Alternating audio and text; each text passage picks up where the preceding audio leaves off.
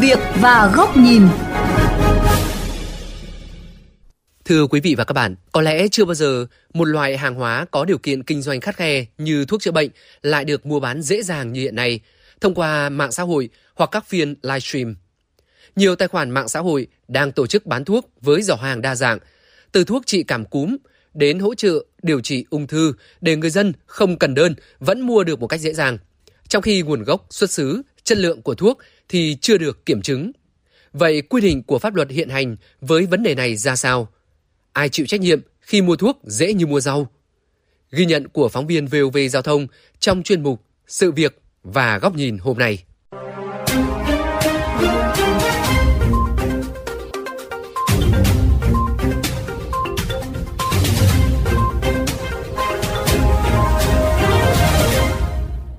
Thưa quý vị, thời gian qua, hàng nghìn loại thuốc giả đã bị phát hiện và thu giữ trước khi được tiêu thụ trên thị trường thông qua mạng xã hội. Một đối tượng làm thuốc giả khi bị bắt giữ đã khai nhận quy trình sản xuất hết sức đơn giản. Tôi đã lên mạng tự tìm hiểu công thức và thuê in nhờ in gửi giao dịch qua mạng để à, nhận cái hộp in về tự làm ra sản phẩm. Thật chính là xê sủi đấy ạ. Xê sủi mua về xong rồi dán nhãn vào đấy ạ. Bước đi tiếp theo của các sản phẩm thuốc giả này là tung lên các nền tảng mạng xã hội. Trong những livestream với đủ hình thức để tiếp cận người tiêu dùng, từ cá nhân, người nổi tiếng cho đến những người mặc áo blue trắng giống dược sĩ, khiến người tiêu dùng tin tưởng vào các loại thuốc được chào bán. Vậy là mỗi ngày có hàng nghìn đơn thuốc được các thần y hay dược sĩ tự xưng chuyển đến tay người tiêu dùng mà không thông qua bất kỳ sự kiểm tra giám sát nào về chất lượng. Do đó, có không ít người tiền mất tật mang vì tin theo những lời quảng cáo mua thuốc trên mạng xã hội để tự điều trị tại nhà. Đại biểu Quốc hội Nguyễn Anh Trí, nguyên viện trưởng Viện Huyết học và Truyền máu Trung ương cho biết, bản thân ông cũng bị một thầy lang dởm mạo danh. Sau đó thì tôi liên hệ được đến đấy, tôi bảo là tại sao như thế, nếu mà bạn làm như thế thì thế nó thì kia, nhưng mà thôi nó cũng cũng cũng bỏ. Tôi cho rằng có một cái điều rất không nên, đã quảng cáo về thuốc men là phải thầy thuốc bao gồm cả dược sĩ hoặc là bác sĩ chứ không phải một người ông không, không hề dùng cái ông bảo là tôi nhờ cái uống thuốc ấy mà tôi huyết áp hết tôi nhờ uống thuốc ấy mà tôi thế nó thế kia nhất là dùng các nghệ sĩ Việc bán các mặt hàng y tế, nhất là thuốc trên mạng xã hội hay livestream khiến các cơ quan chức năng rất khó kiểm soát về nguồn, chất lượng sản phẩm cũng như người bán. Chỉ có kiểm nghiệm thành phần, chất lượng thuốc là phương pháp được lựa chọn tối ưu để xác định độ thật giả. Tuy nhiên, việc này cần một khoản kinh phí lớn và thời gian dài để đánh giá, điều tra. Ông Nguyễn Đức Lê, Phó Cục trưởng Cục Nghiệp vụ Tổng cục Quản lý Thị trường cho biết về rào cản lớn trong việc phát hiện và xử lý kịp thời vấn nạn thuốc giả trên thị trường hiện nay. Với cái sự bùng nổ của thương mại điện tử, các cái mặt hàng được mua bán một cách dễ dàng, rồi công khai trên các cái trang mạng dẫn đến là việc người mua, người tiêu dùng ừ, lựa chọn thuốc mà không thông qua các cái hệ thống bác sĩ để kê đơn mà chúng ta ờ, đôi khi ờ, tự tra cứu ờ, tên thuốc rồi công dụng của thuốc để chúng ta tự đặt mua thuốc dẫn đến việc là vô hình chung là đã tiếp tay cho cái tiêu thụ cũng như là lan truyền các cái thuốc giả, thuốc kém chất lượng. Trước thực trạng thuốc được giao bán tràn lan trên mạng và các sàn giao dịch điện tử, Cục Quản lý Dược Bộ Y tế đã phối hợp với cơ quan truyền thông, thông tin rộng rãi để người dân không mua thuốc trên mạng Internet, chỉ mua thuốc tại các cơ sở kinh doanh dược hợp pháp. Còn Bộ Thông tin Truyền thông có giải pháp yêu cầu các công ty cung cấp dịch vụ xuyên biên giới có trách nhiệm kiểm soát, gỡ bỏ các nội dung quảng cáo vi phạm pháp luật trong lĩnh vực y tế. Theo luật sư Đặng Văn Cường, đoàn luật sư Hà Nội, dù hiện đã có các quy định về điều kiện bán thuốc, tư vấn, đặc biệt là không được phép bán thuốc kê đơn online, nhưng thực tế rất khó để kiểm soát vấn đề này.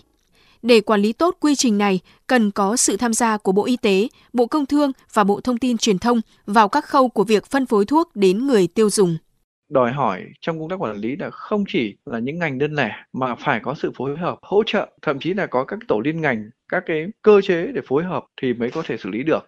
Bán thuốc trên không gian mạng, cái hoạt động này là tất yếu sẽ diễn ra và trong tương lai diễn ra sẽ khá phổ biến.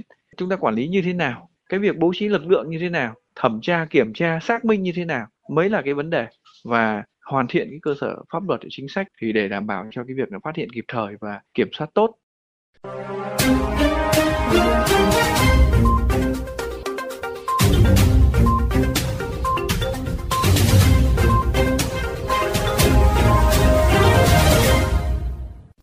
Thưa quý vị và các bạn, khi người bán dễ dàng, người mua cũng dễ tính, thì hình thức bán thuốc trên các nền tảng mạng xã hội và livestream càng có nhiều cơ hội để trở nên phổ biến. Vấn nạn thuốc chữa bệnh được quảng cáo và bán tràn lan trên mạng đã được nêu ra từ lâu, nhưng đến giờ vẫn chưa có thuốc chữa. Vậy cần làm gì để không còn mua thuốc qua mạng tiền mất tật mang?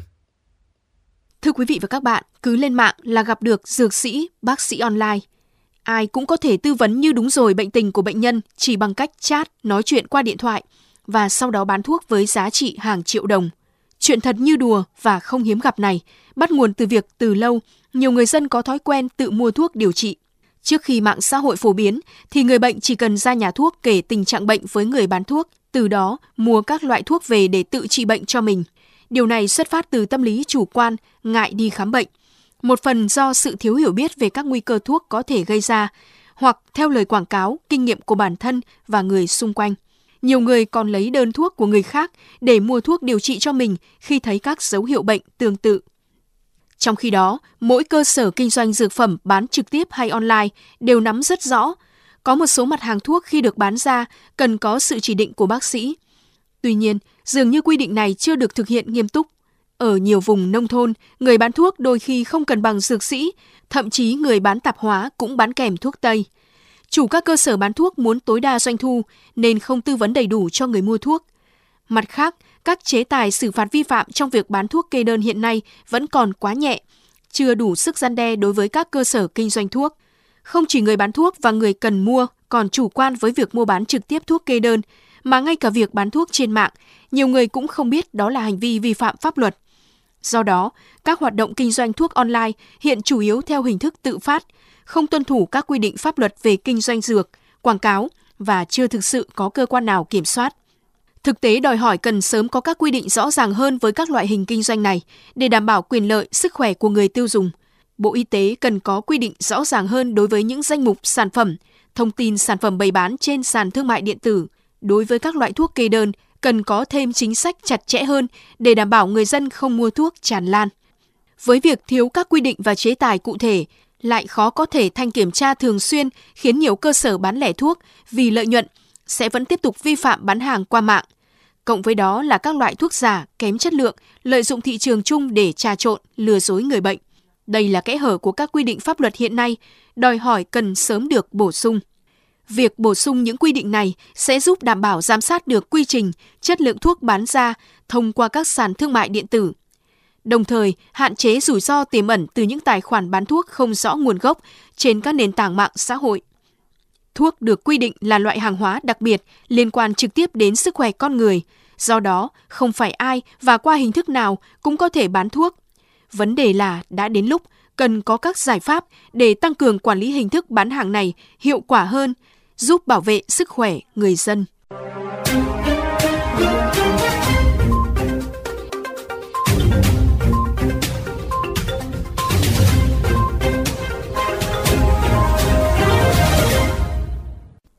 Thưa các bạn, liên quan tới câu chuyện mua bán thuốc như mua rau ai quản, vừa qua Bộ Y tế đã đưa vào dự án luật dược sửa đổi quy định kinh doanh dược không được bán hàng trên các nền tảng mạng xã hội, livestream trực tuyến.